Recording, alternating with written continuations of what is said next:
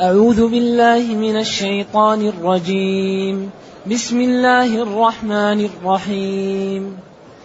ومن يبتغ غير الإسلام دينا فلن يقبل منه وهو في الآخرة من الخاسرين. كيف يهدي الله قوما كفروا بعد إيمانهم وشهدوا؟ وشهدوا أن الرسول حق وجاءهم البينات والله لا يهدي القوم الظالمين. أولئك جزاؤهم أن عليهم لعنة الله والملائكة والناس أجمعين. خالدين فيها لا يخفف عنهم العذاب ولا هم ينظرون إلا الذين تابوا من بعد ذلك وأصلحوا فإن الله غفور رحيم. إن الذين كفروا بعد إيمانهم ثم ازدادوا كفرا لن تقبل توبتهم وأولئك هم الضالون. إن الذين كفروا وماتوا وهم كفار أولئك. إن الذين كفروا وماتوا وهم كفار فلن يقبل من أحدهم. يقبل من أحدهم ملء الأرض ذهبا ولو افتدى به. أولئك لهم عذاب أليم وما لهم من ناصرين. لن تنالوا البر حتى تنفقوا مما تحبون. وما تنفقوا من شيء فإن الله به عليم الحمد لله الذي أنزل إلينا أشمل الكتاب وأرسل إلينا أفضل الرسل وجعلنا خير أمة أخرجت للناس فله الحمد وله الشكر على هذه النعم العظيمة والآلاء الجسيمة والصلاة والسلام على خير خلق الله وعلى آله وأصحابه ومن اهتدى بهداه. أما بعد فإن الله جل وعلا يقول ومن يبتغي غير الإسلام دينا فلن يقبل منه وهو في الآخرة من الخاسرين. هذا إخبار من الله تعالى لخلقه أن كل واحد يأخذ من نفسه لنفسه قبل أن يفوت الأوان.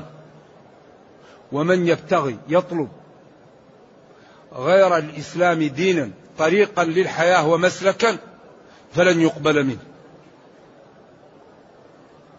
إذا إن الدين عند الله الإسلام. فينبغي لنا أن نكون على الطريقة المطلوبة منا. فإنها هي التي تقبل منا وهي التي ستنجينا وهي التي سترفعنا. أما إذا سلكنا الطرق الغير مطلوبة منا فذلك لا ينفعنا. ومن يبتغي يطلب غير الإسلام في حال كونه أو دينا أو مبينا من دين تفسير أو تمييز فلن يقبل منه. وإضافة على ذلك هو في الآخرة لا غيره من الخاسرين الناقصين حظوظهم لأنهم فقدوا رأس المال وفقدوا أنفسهم. لأن كل إنسان له مرابحة مع الله. رأس المال العمر.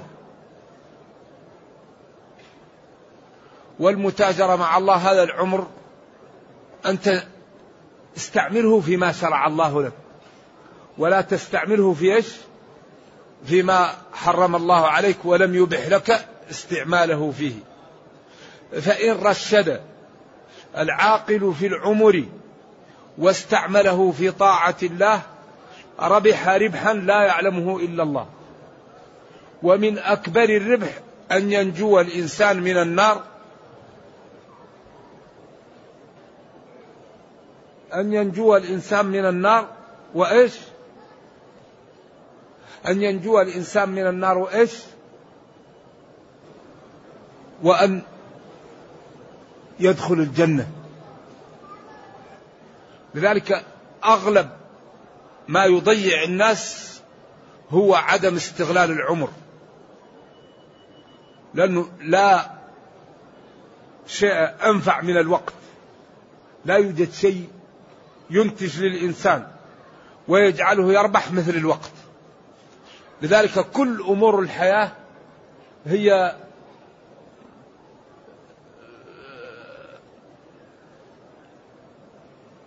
ملزومة بالوقت.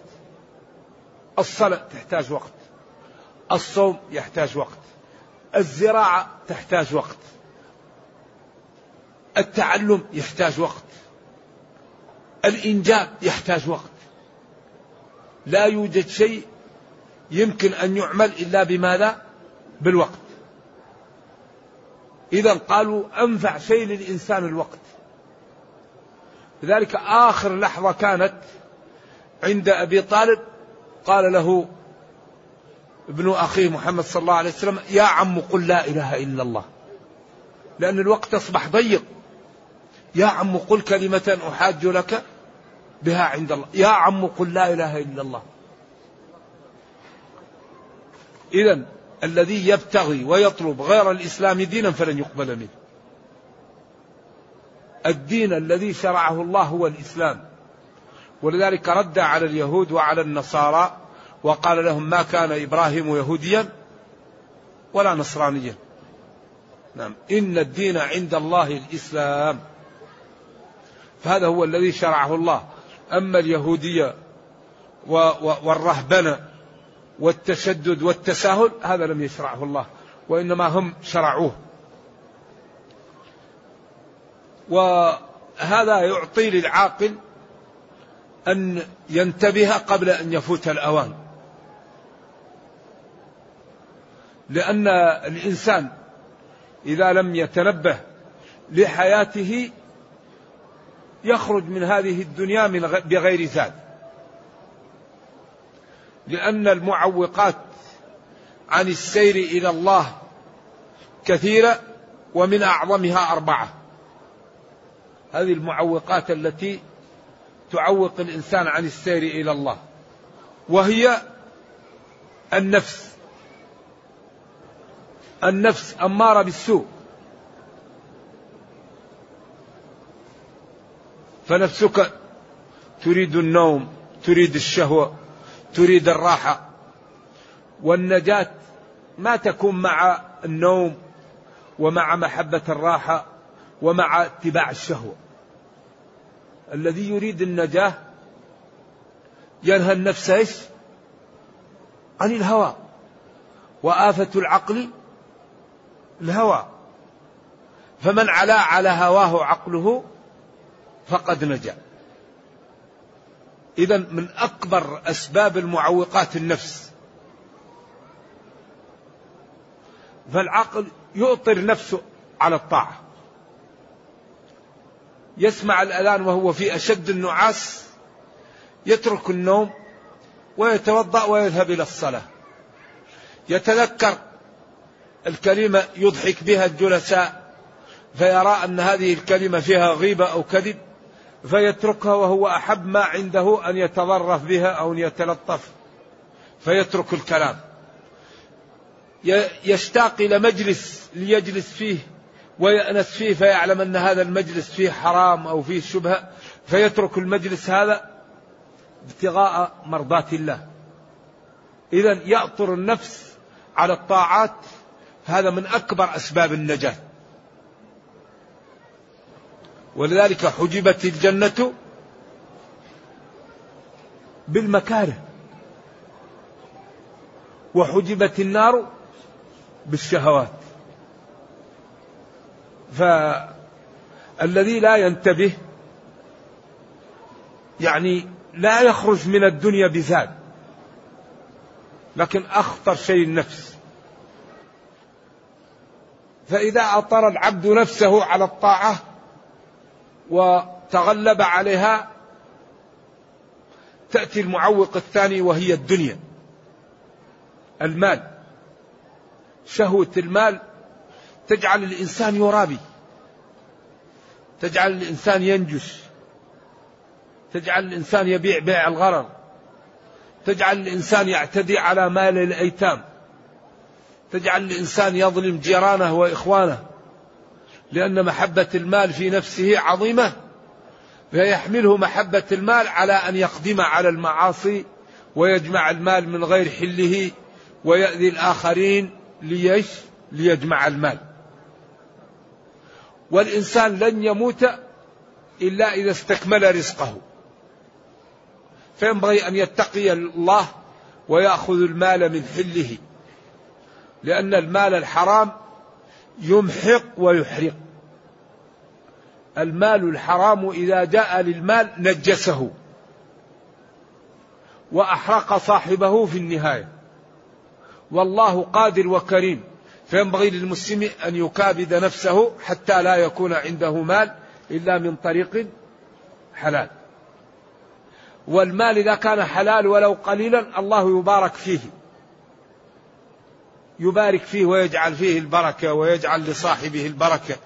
أما المال الحرام فمنزوع بركته وينجس صاحبه ويقسي قلبه ويهون عليه المعاصي ويكسره عن الطاعات لأن أكبر المعوقات عن الله المعاصي.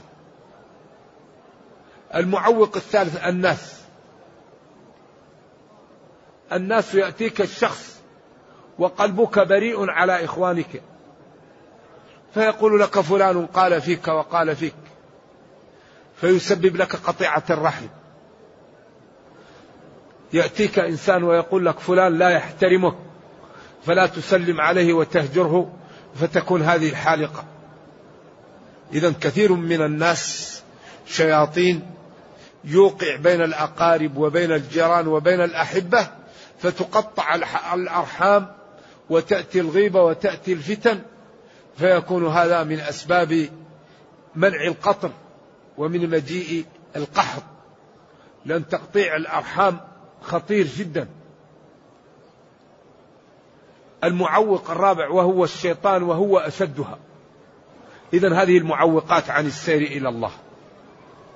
إذا إذا الله يقول ومن يطلب غير الإسلام دينا فلن يقبل منه. إذا لا يقبل إلا الإسلام وهو في الآخرة يوم القيامة من الخاسرين الناقصين حظوظهم. والخسارة في اللغة أن يتاجر الإنسان وبعد أن يتاجر يجد رأس المال نقص. يقال خسر في تجارته. ولذلك عب ذكر الله تعالى في سورة الزمر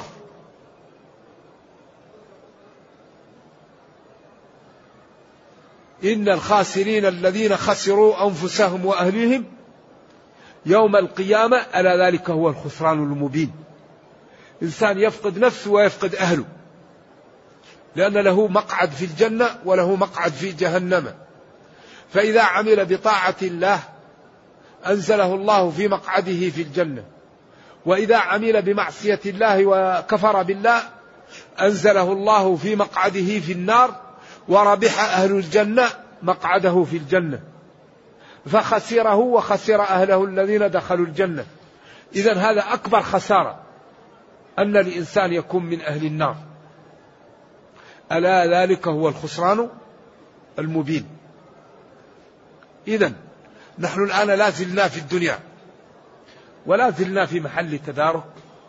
فينبغي أن نتوب ونتدارك وكل واحد منا يفتح صفحة جديدة فمن تاب تاب الله عليه والحسن بعشرة أمثالها ولا يهلك على الله إلا هالك. إن الله يغفر الذنوب جميعا. فلنبادر بالتوبة ولنبادر بالطاعة ولنعلم أن العبادة لا تقبل إلا إذا كانت على المواصفات التي شرعها الله. إن العبادات مطالبة بها شرعا بصفات شرعها الله. فإذا عمل العبد الطاعة على غير الطريقة التي شرعها الله لا تقبل. إذا قال العلماء الذي يعيش بين ظهراني المسلمين لا يسامح في جهل فروض العين. الذي يعيش من المسلمين بين ظهراني المسلمين لا يسامح في جهل فروض العين. فلا بد للمسلم من أن يعطي الوقت ليعرف الماء الذي يرفع به الحدث مواصفاته. ما هو الماء الذي يرفع به الحدث الأصغر والأكبر؟ الصلاة التي تقبل. كم أركانها؟ كم شروطها؟ كم واجباتها؟ كم سننها؟ كم أندابها؟ ما تقبل الصلاة إلا إذا كانت كاملة الأركان والشروط. الصوم الذي يقبل ما مواصفاته. الحج الذي يقبل ما مواصفاته. الزكاة التي تقبل والصدقة ما مواصفاتها. إذا ينبغي لنا أن نأخذ من الوقت لنتعلم فروض العين. ونعلم ما لا أوجب علينا ربنا فنمتثل. وما لا حرم علينا فنجتنب. عند ذلك إيش؟ تكون العبادة التي نعملها نأخذ أجرها مئة في المئة. ولذلك الله لم يقل أيكم أكثر عملا. قال ليبلوكم أيكم أحسن عملا. من صلى ركعتين لا يحدث فيهما نفسه غفر له ما تقدم من ذنبه ركعتين. رب ركعتين أحسن من ألف ركعة. رب ريال أحسن من ألف. لأن هنا المهم العبادة تكون مكتملة الشروط. فيها الإخلاص. فيها الصدق. فيها الطهارة. فإذا اكتملت الشروط الله يعطي للعبد على أدنى شيء أجر كبير.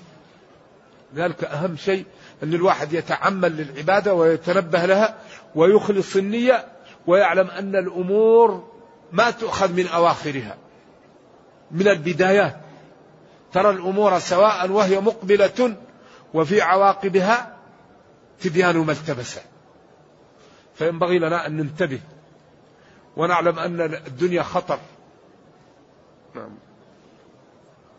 إذا يقول جل وعلا ومن يطلب غير الإسلام دينا فلن يقبل منه.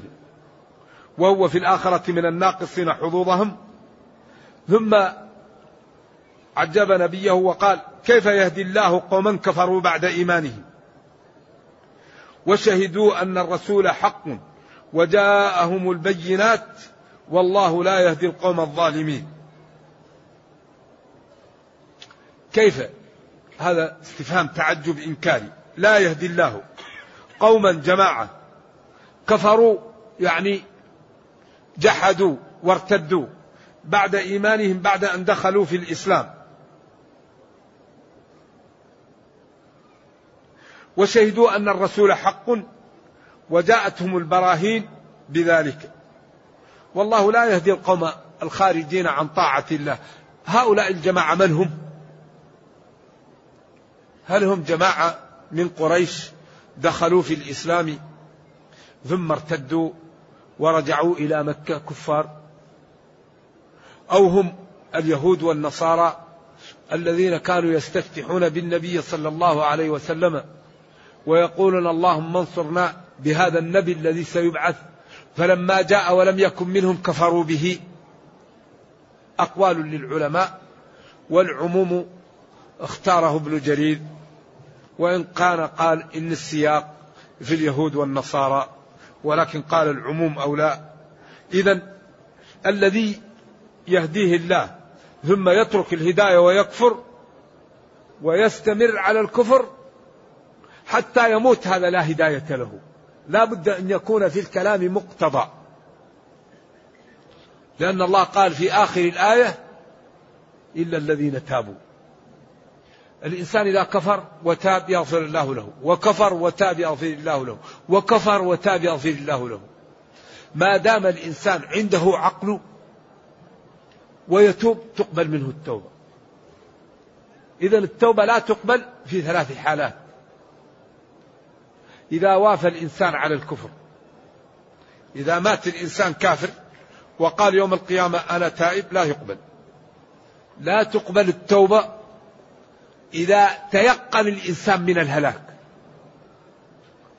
وأصبح لا يؤمن إلا لأنه هلك كما فعل فرعون. لما أدركه الغرق قال آمنت. ربه قال له آه الآن وقد عصيت قبل وكنت من المفسدين. وإذا طلعت الشمس من مغربها لا تقبل التوبة. إذا تقبل التوبة إلا في هذه الحالات الثلاثة. من مات على الكفر من يشرك بالله فقد حبط عمله. من عاين الهلاك لا تقبل التوبة في هذا المحل. إذا جاءت أشراط الساعة وعلامات الساعة الكبرى كطلوع الشمس من مغربها وهذا منصوص في كتاب الله يوم يأتي بعض آيات ربك لا ينفع نفسا إيمانها لم تكن آمنت من قبل. وقال جل وعلا وليست التوبة للذين يعملون السيئات حتى إذا حضر أحدهم الموت قال إني تبت الآن ولا الذين يموتون وهم كفار إذا فينبغي للمسلم أن يبادر بالتوبة قبل أن تطلع الشمس من مغربها قبل أن يأتيه الموت. ولذلك الله لا يدخل النار أحدا إلا بعد أن يقيم عليه الحجة. لأن ربنا كريم وعادل ورحيم ويقول لأهل النار كلما أراد أن يدخل فيها جماعة ألم يأتكم نذير؟ قالوا بلى قد جاءنا نذير فكذبنا. هنا محل إضمار أظهر لخطورة دخول الناس في جهنم. ما قال ألم يأتكم نذير؟ قالوا بلى جاءتنا. قال قالوا بلى قد جاءنا نذير. وقال وما كنا معذبين حتى نبعث رسولا. وقال رسلا مبشرين ومنذرين لئلا يكون للناس على الله حجة بعد الرسل. إذا لا عذر لمن يريد الكفر بعد البيان الواضح والأدلة الساطعة والحجج التي تكشف كل ظلمة وكل كفر وكل زيغ. كتاب أنزلناه إليك مبارك ليدبروا آياته. بين فيه كل خير وأمر باتباعه وحذر من كل شر وحذر من سلوكه. وتركنا على المحجة البيضاء ليلها كنهارها. لا يزيغ عنها إلا هالك. ولكن كما ذكرت النفس والشيطان والمال والناس هذه معوقات في الخلق عن السير إلى الله فينبغي للعاقل أن يكابدها وأن يبادر حتى ينجو بنفسه قبل أن يفوت الأوان. إذا يقول لا يهدي الله قوما كفروا بعد إيمانهم ارتدوا وشهدوا أن الرسول حق وجاءهم بذلك البراهين والله جل وعلا لا يهدي القوم الظالمين الخارجين عن طاعة الله ما داموا على ذلك أو الذين كتبت لهم الشقاوة لأن العبد إذا نفخ فيه الروح كتبت له أربع كلمات من جملتها شقي أو سعيد وهذا الذي كان يخيف كبار العلماء. كان أبو بكر وعمر والإمام سفيان الثوري يخافون من السابقة. يقول نحن ما ندري ماذا كتب لنا في اللوح المحفوظ. هل كتبنا من الأشقياء أو كتبنا من السعداء؟ وقال أبو بكر والله لا آمن مكر الله حتى أدخل كلتا رجلي الجنة. عند ذلك نأمن. وعمر كان يسأل حذيفة بن اليماني ويقول له أبي الله عليك قال لك رسول الله إني منافق. يقول لا والله لا أزيدك. والإمام سفيان الثوري ذكر الذهبي في السير أنه لما كبرت سنه كان يكثر البكاء. فقالوا له يا إمام أنت على خير. ما الذي يبكي؟ قال أنا لا أخاف من ذنوبي. قال ومما تخاف؟ قال أنا أخاف أن يؤخذ إيماني قبل أن نموت. أخاف من سلب الإيمان. إن الرجل لا يعمل بعمل أهل الجنة فيما يبدو للناس والحديث الصحيحين. حتى لا يبقى بينه وبينها إلا ذراع فيسبق عليه القلم فيعمل بعمل أهل النار فيدخلها. وإن الرجل لا يعمل بعمل أهل النار فيما يبدو للناس حتى لا يبقى بينه وبينها إلا ذراع فيسبق عليه القلم فيعمل بعمل أهل الجنة فيدخلها. لذلك لما استشكل الصحابة بعد نزول آية الحديد ما أصاب من مصيبة في الأرض ولا في أنفسكم إلا في كتاب من قبل أن نبرأها. إن ذلك على الله يسير. قال طويت الصحف وجفت الأقلام. قالوا ففيما العمل؟ قال اعملوا اعملوا. فكل ميسر لما خلق له. نحن نعمل ونسأل الله التوفيق ونخاف كما قال جل وعلا الذين يأتون ما آتوا وقلوبهم وجلة. قالت يأتون ما أتوا من المعاصي؟ قال لا يا ابنة الصديق يأتون ما أتوا من الطاعات وقلوبهم خائفة أنهم على عدم إخلاص على شعبة من النفاق على عدم على رياء. يأتون ما أتوا من الطاعة وقلوبهم خائفة أن لا يقبل منهم. ولكن سددوا وقاربوا وأبشروا. إن الله لن يضيع أجر من أحسن عملا ولا ينصرن الله من ينصره. لا تخفى عليه خافية ويعطي في العمر القليل على العمل القليل الأجر الكثير والخير العميم. فنتفاءل ونعمل ونجتهد.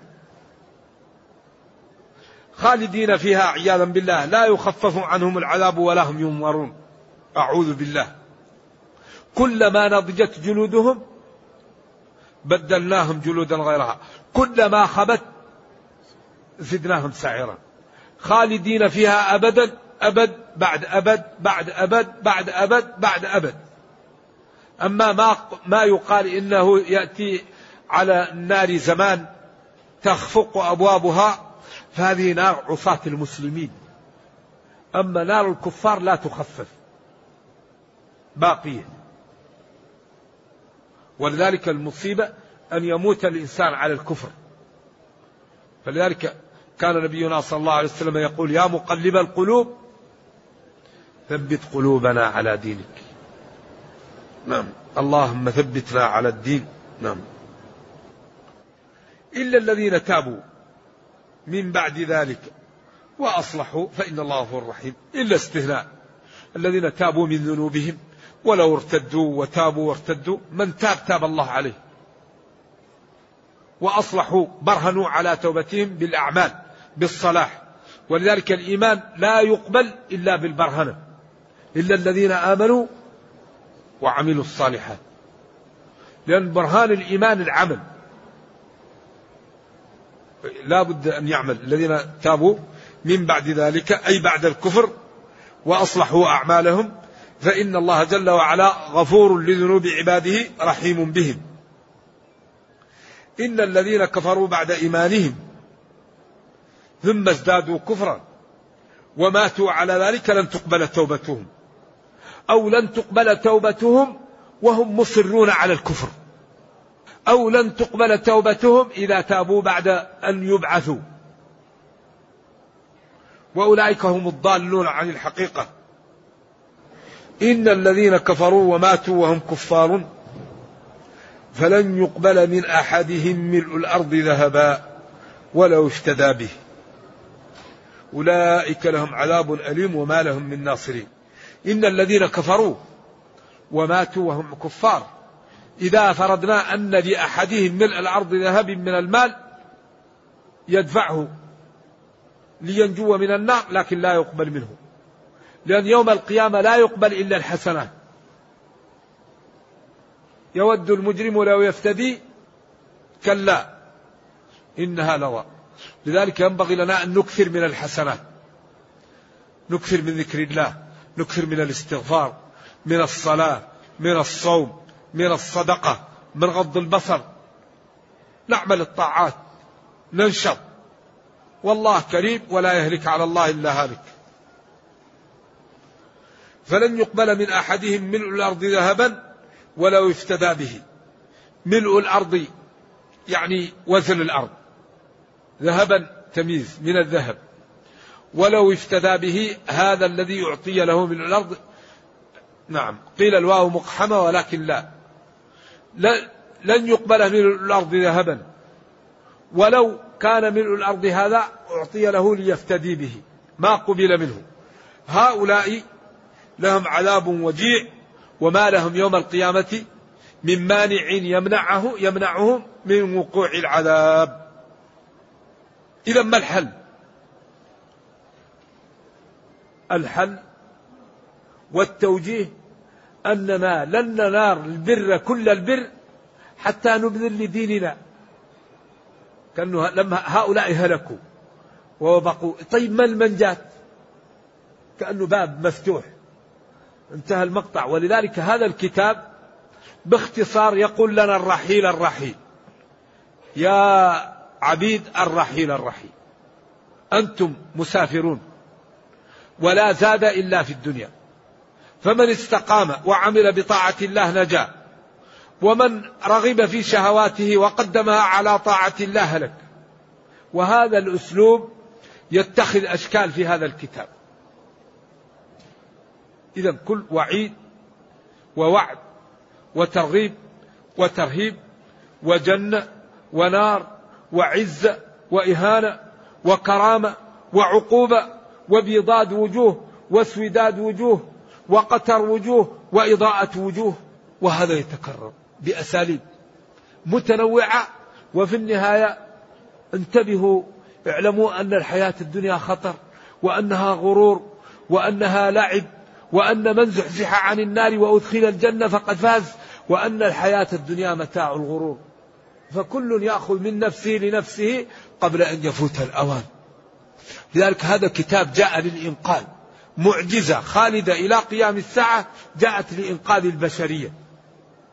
يلا الرحيل الرحيل. فريق في الجنة وفريق في السعير. يوم تبيض وجوه وتسود وجوه. للذين أحسنوا الحسنى وزيادة إلى أن قال والذين كسبوا السيئات جزاء سيئة بمثلها وترهقهم ذلة. نعم. يوم يجمعكم ليوم الجمع. ذلك يوم التغابن التفاضل. فكل واحد يضع نفسه حيث حيث يرى ولذلك الذي همته عالية يجتهد. يعلم أسباب دخول النار يتجنبها أسباب دخول الجنة يسلكها. والله أنزل علينا كتاب وأخبر أنه تبيان لكل شيء. فقال ممتنا على نبيه ونزلنا عليك الكتاب تبيانا لكل شيء. إذا لن تنالوا البر أي كل البر حتى تنفقوا مما تحبون. هذا الب... هذا هذا الدين عملاق لأن بدون بذل لا يمكن الناس تبني مساجد. لا يمكن الناس تنفق على أيتام. لا يمكن الناس تعالج المرضى. لا يمكن الناس تحصن الثغور. إذا البذل هو اللي يقوي الأمة. لا بد من البذل. لن تنالوا البر. حتى تنفقوا مما تحبون. أبو طلحة على تقول له يا رسول الله أحب مالي إلي برحاء فهي في سبيل الله. قال له بخ بخ اجعلها في قرابتك في حسان وأبي. اجعلها في قرابتك. ما قال له أتيني إياها. قال له اجعلها في قرابتك. وكان أحد السلف إذا جاءه شخص يسأل يقول لجاريته أعطيه السكر فإن فلان يقصد نفسه يحب السكر. لأن الله يقول لن تنالوا البر. وكان عمر بن عبد العزيز يشتري الحلوى الحلوى ويتصدق بها فقيل له لما لا تأخذ المال؟ قال لأني أحبها فأنا أتصدق مما نحب. وعمر اشترى جارية من السبي ولما جاءت قرأ الآية واعتقها. قال لن تنالوا البر وأعتق الجارية التي اشتراها لأنه لما رآها أحبها فاعتقها. والبر الجنة أو الخير أو الطاعة أو العزة أو المنقبة أو المكرمة وهو اختلاف تنوع ما هو اختلاف تضاد. أي لن تنالوا الجنة حتى تبذلوا لها. ولذلك دائما نكرر في هذه الدروس المباركة أن الدنيا يحكمها قانون إيش؟ المعاوضة. أوفوا بعهدي أوفي بعهدكم. إن الله اشترى. ومن يخطب الحسناء لم يغلها المهر تبذل تربح تنام تخسر. إذا الدنيا بالمعاوضة. الذي يطيع الله ينال الجنة وينال العز. الذي لا يطيع الله لا ينال الطاع لا ينال الجنة. إذا ينبغي لكل واحد منا أن يجتهد وأن يقدم ما يستطيع. وديننا دين يسر ولا يكلف نفسا إلا وسعها. إذا لن تنالوا لن تصلوا إلى البر وإلى الجنة حتى تنفقوا مما تحبون. تبذلوا مما تحبون. سواء كانت نفقة واجبة أو نفقة مندوبة. ويدخل فيها دخول أولي الزكاة. وما تنفقوا من شيء فإن الله به عليم. أي شيء تنفقه لا يضيع. بل الله يضاعفه أضعافا كثيرة. ويربي لأحدنا الصدقة كما يربي أحدنا فلوه ولد الحصان. نرجو الله جل وعلا أن يجعلنا وإياكم من المتقين وأن يرينا الحق حقا ويرزقنا اتباعه وأن يرينا الباطل باطلا ويرزقنا اجتنابه وأن لا يجعل الأمر ملتبسا علينا فنضل. وآخر دعوانا الحمد لله رب العالمين. والسلام عليكم ورحمة الله وبركاته.